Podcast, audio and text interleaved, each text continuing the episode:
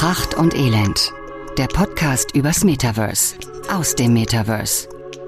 Heute Metaverse for Beginners.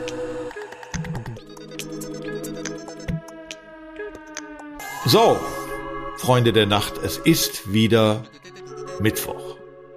Und Mittwoch ist der Tag für Metaverse for Beginners.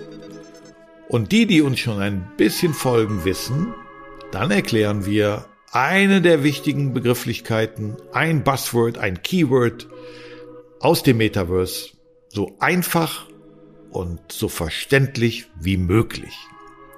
Und da ich ja vom Metaverse nur begrenzte Ahnung habe, kann das wie jede Woche nur mein Erklärbärpartner machen und der heißt wie jede Woche Hallo Dominik. Hallo Tom. Wie geht's? Wie steht's? Ich bin jetzt ein bisschen versucht, unser Vorgespräch mit in die Folge zu nehmen. Aber Katzen haben im Metaverse, glaube ich, noch nicht so wirklich viel zu sagen. Oh oh. Aber du wirst oh, mir jetzt sagen, oh. ne, okay, okay, alles klar. Ja, doch. Gibt gibt's schon ein Cattyverse oder Kittyverse? Nö, aber äh, wie heißt hier diese beliebte rosa Katze? Kitty Cat? Okay. Kit Cat? Nee, wie heißt die denn? Diese süße kleine Ah, rosa ja, ja. Katze. Oh, und das als Vater einer Tochter weiß ich das nicht. Ich weiß, ich weiß, ich weiß, wie sie aussieht. Äh, äh, Kitty, irgendwas mit Kitty auf jeden Fall. Okay, Irgendwas mit Kitty, genau. Gut. Und Sehr ganz wichtig, Katzen ne, sind absolute Meme-Götter. Also alles, was mit Ah, Memes okay, zu tun hat, ist natürlich ein Riesending im Metaverse. okay, gut. Also machen wir mal wieder irgendwann eine Folge Meta Metaverse for Beginners ähm, Katzen. zu Katzen. Aber heute äh, hast du uns was anderes rausgesucht. Worum geht's heute? Heute sprechen wir über Wallets und ein bisschen über den Unterschied zwischen einer Hot Wallet, einer Cold Wallet und vielleicht reden wir auch ein bisschen über Broker. Okay. Da kann ich jetzt natürlich zumindest ein bisschen mitreden, weil ich weiß, dass man die Wallet braucht, um im Metaverse ähm, zahlen zu können. Also ob ich, in, ob ich mir ein NFT kaufe oder ob ich mir, keine Ahnung, Land, was ja, wie wir seit letzter Folge wissen, auch ein NFT ist. Also wenn ich mir was kaufen will im Metaverse, brauche ich eine Wallet. Richtig? Richtig, richtig, richtig. Dazu gehören noch ein paar andere Dinge. Aber, du hast, warte, warte, genau, deswegen, ich hoffe, dass dazu ein paar andere Dinge gehören, weil du hast auch heute wieder 120 Wörter und 60 Sekunden Zeit, unseren Hörerinnen und Hörern zu erklären, was ist eine Wallet? Eine Wallet ist, wie du Tom eben schon beschrieben hast, im Grunde nichts anderes als eine digitale Geldbörse, eine ausschließlich digitale Geldbörse. Es gibt Cold Wallets und Hot Wallets. Hot Wallets sind ausschließlich an das Internet angeschlossen und sprechen permanent mit diesem, sind deswegen ein bisschen weniger sicher. Und es gibt Cold Wallets, das sind sogenannte Offline-Wallets, auf denen man ähm, Kryptowährungen und NFTs abspeichern kann in seiner digitalen Brieftasche, ohne dass man ans Internet angeschlossen ist. Eine Wallet ist notwendig, um im Metaverse zu interagieren. Dies hat nämlich nicht nur die Funktion, dass man dort seine Gegenstände aufbewahren kann, sondern es verfügt im Grunde auch über die Identität im Metaverse. Das ist die Wallet. Okay. So, unsere aufmerksamen Hörerinnen und Hörer wissen ja, dass ich auch Inhaber einer Wallet bin. Was Und? ist eigentlich aus deinen 250 Euro geworden? Das Gute ist ja, dass der Dollar äh, inzwischen ja ungefähr eins zu eins mit dem Euro ist. Deswegen muss ich jetzt nicht großartig umrechnen. Äh, und eben waren es tatsächlich 287 Dollar. Also ein leichter Kurszuwachs. Cool. Ne, denn denn äh, ich glaube, ich hatte letztes Mal, also abzüglich Gebühren waren meine 250 Euro irgendwie 241 Euro, die in Ethereum getauscht worden sind. Also habe ich zumindest gerade ein bisschen, bin ein bisschen im Plus. Fantastisch. Aber, aber, aber, aber, gutes Stichwort, weil mein Mr. Metaverse Dominik hat mir ja letztes Mal richtig schön ins Kreuz getreten, als ich gesagt habe, ich würde mir weitere Kryptowährung über meine Wallet holen und du mir dann erklärt hast, dass man auf gar keinen Fall mit seiner Wallet Metamask. sozusagen, ähm, also nicht, also nicht mit jeder Wallet grundsätzlich, sondern mit Metamask. Genau. Also meine, Ähm, meinem, meiner Wallet sozusagen, meiner, meinem Wallet-Anbieter, okay. Richtig, weil bevor du deine Frage ausformulierst, ich weiß doch, was kommt. Ich habe dir beim letzten Mal gesagt, bitte, bitte, bitte kauf keine Kryptowährung über Metamask. Das hat nicht den Grund, dass Metamask ausschließlich eine Wallet sein sollte, sondern weil es vor allem eine Metaverse-Wallet ist, die viele Features besitzt, aber ein Feature, was nicht vorhanden ist, sind gute Transaktionsgebühren. Und außerdem kann Metamask auch nicht Kryptowährungen direkt wieder in Euro umwandeln.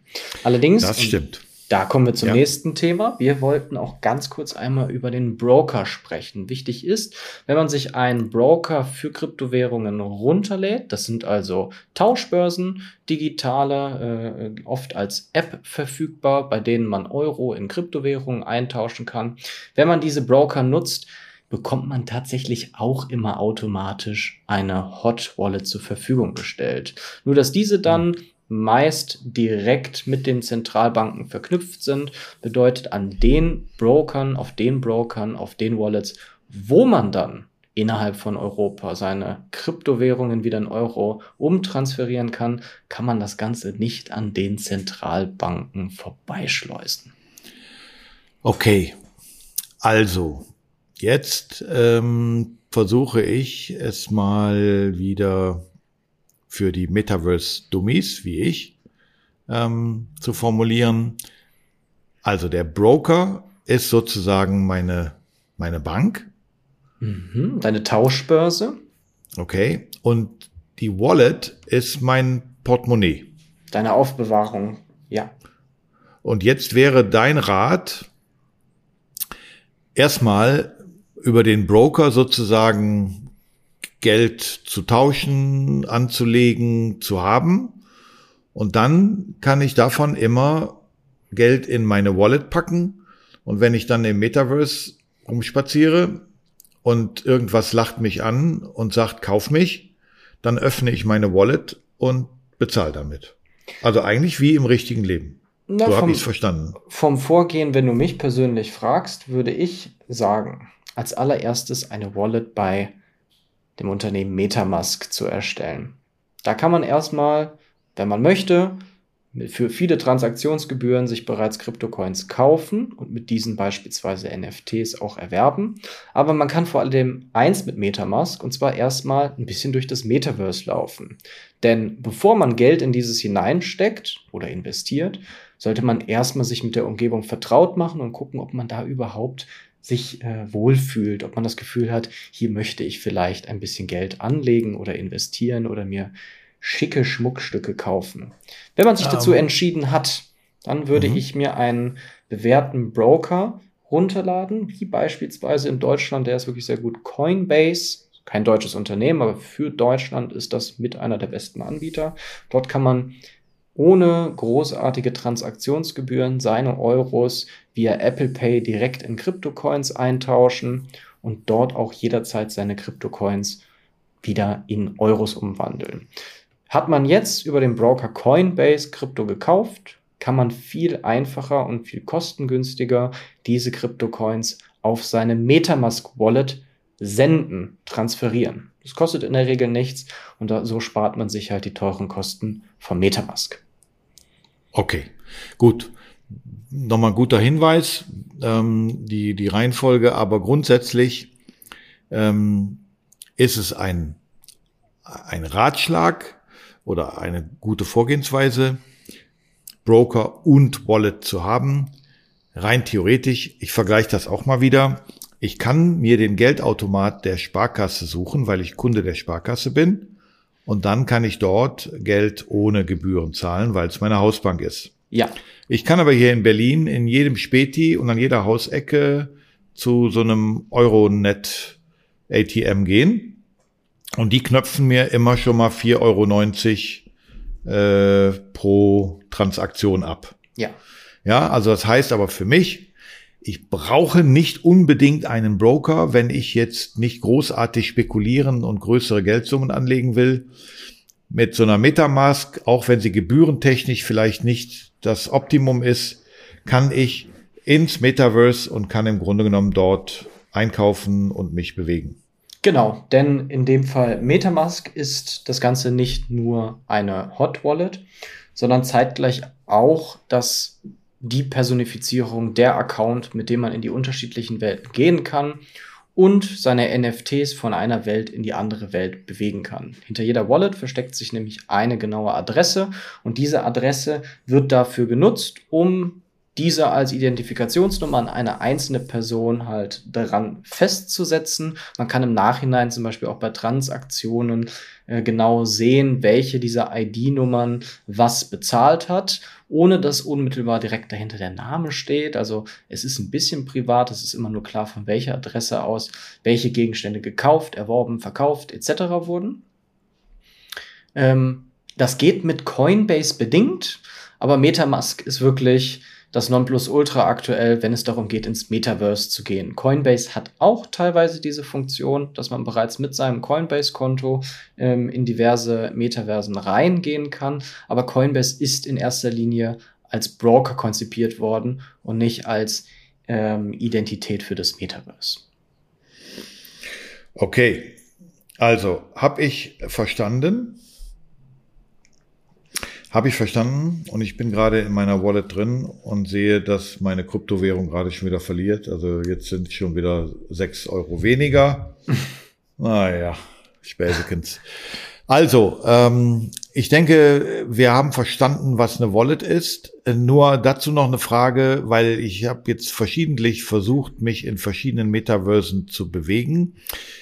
Ist das Grund, also wenn ich da rein will, werde ich sofort gefragt, ob ich eine Wallet habe und muss das verknüpfen oder kann ich wie im richtigen Leben auch mit dem leeren Portemonnaie durch die Innenstadt laufen und ich kann halt dann leider nichts kaufen, sondern nur gucken. Du kannst in einigen Metaversen auch als Gast reingehen. Das bedeutet, alles an Gegenständen, die du dort gratis beispielsweise erhalten würdest, alle Transaktionen, die stattfinden würden, die können nicht natürlich überprüft werden. Es gibt keine ID, keine Nummer, keine eindeutige Kennzahl. Die kennzeichnet Person XYZ befindet sich dahinter. Ein Bild dieser Welten kann man sich trotzdem machen. Man kann halt im Grunde nur deutlich weniger mit ihnen interagieren. Okay, so, und wir heißen ja nicht umsonst Pracht und Elend. Ähm, deswegen wie immer bei unseren kurzen Folgen auch zum Schluss die Folge äh, der Folge die Frage an dich. Also was ist gerade oder warum sind Wallets eben prächtig? Also warum braucht's die unbedingt? Was ist der große Vorteil? Aber auch zuerst, gibt's irgendwas, wo du sagen würdest, das ist wirklich noch so elend, da muss ich unbedingt was tun? Mm, ja, also sehr schlecht ist bisher die Erklärung des Ganzen. Ich finde kaum Informationen, wie man, was wirklich eine Wallet ist, super einfach und nahbar jeder Einzelperson erklären kann. Man muss sich für diese ganze Welt ein bisschen interessieren und begeistern und selber ein bisschen rumprobieren und vielleicht auch hier und da ein bisschen Lehrgeld bezahlen, bis man diese ganzen Funktionalitäten verstanden hat. Das ist alles nicht so autodidaktisch wie beispielsweise eine Banking-App, weil einfach viele Funktionen da sind, die im Alltag nicht genutzt werden. Weiterer Nachteil könnte sein, dass wenn man einmal sein Passwort leider nicht mehr griffbereit hat, es passieren kann, dass man all seine Besitztümer für immer verloren hat. Es gibt da diese Legenden und Sagen von ähm, äh, diversen Sticks oder äh, offline, also Cold Wallets, auf denen 20, 30 Bitcoins liegen sollen und auf die leider keiner mehr darauf Zugriff hat. Das ist einfach verlorenes Kryptogeld und vor allem verlorene Investitionen, auf die nun leider keiner mehr Zugriff hat. Man kann da auch nachträglich jetzt nicht irgendeinem Support anschreiben und sagen, kannst du mal bitte das Passwort zurücksetzen? Wer da also sein Passwort verliert, der kann leider all seine Besitztümer dauerhaft verlieren. Positiv ist das Ganze natürlich auch ebenfalls dadurch. In der Regel sind Wallets sowohl Hot als auch Cold Wallets schon ziemlich sicher. Man sollte trotzdem immer vorsichtig sein. Also wenn man lange seine Krypto-Coins und Investitionen halten möchte, ist es definitiv bewährt, sich einen Cold Wallet anzueignen. Wenn man viel tradet, also Daytrading betreibt, dann sind Hot Wallets das Nonplusultra. Dann sollte man auf gar keinen Fall natürlich auf Cold Wallets drauf zugreifen. Ich finde weiterhin, wie auch schon bei den Blockchains, daran besonders interessant, dass halt vollkommen klar ist, welche Person oder an welchem Ort genau welche Besitztümer liegen. Das gibt einfach diese Transparenz her und natürlich das beste Feature, nur mit Hilfe der sogenannten Wallets wird es bald eine Interoperabilität im Metaverse geben. Und was das ist, ich glaube, das klären wir dann auch schon nächste Woche. Ja, das, äh, ich, ich, ich freue mich immer, wie du es zum Schluss wieder schaffst, nachdem ich dachte, ich habe alles verstanden, mir ist doch wieder mit ein bisschen Fragezeichen äh, zu versehen. Aber das macht das Thema ja aus, deswegen bleibt es mit uns beiden ja auch spannend. Und dann würde ich sagen, dann, dann sehen wir uns doch einfach nächste Woche zum Thema Interoperabilität. Und das hat nichts mit Schönheitsoperationen zu tun. Das habe ich schon verstanden. Korrekt. Okay, dann sehen wir uns nächste Woche. Wenn diese Folge online kommt, sehen wir uns ja auch auf der Bühne. Oh ja, da freue ich mich schon drauf. Darüber erzählen wir dann nächsten Samstag ein bisschen. Machen wir. Mach's gut, Tom. Bis dann. Ciao. Ciao.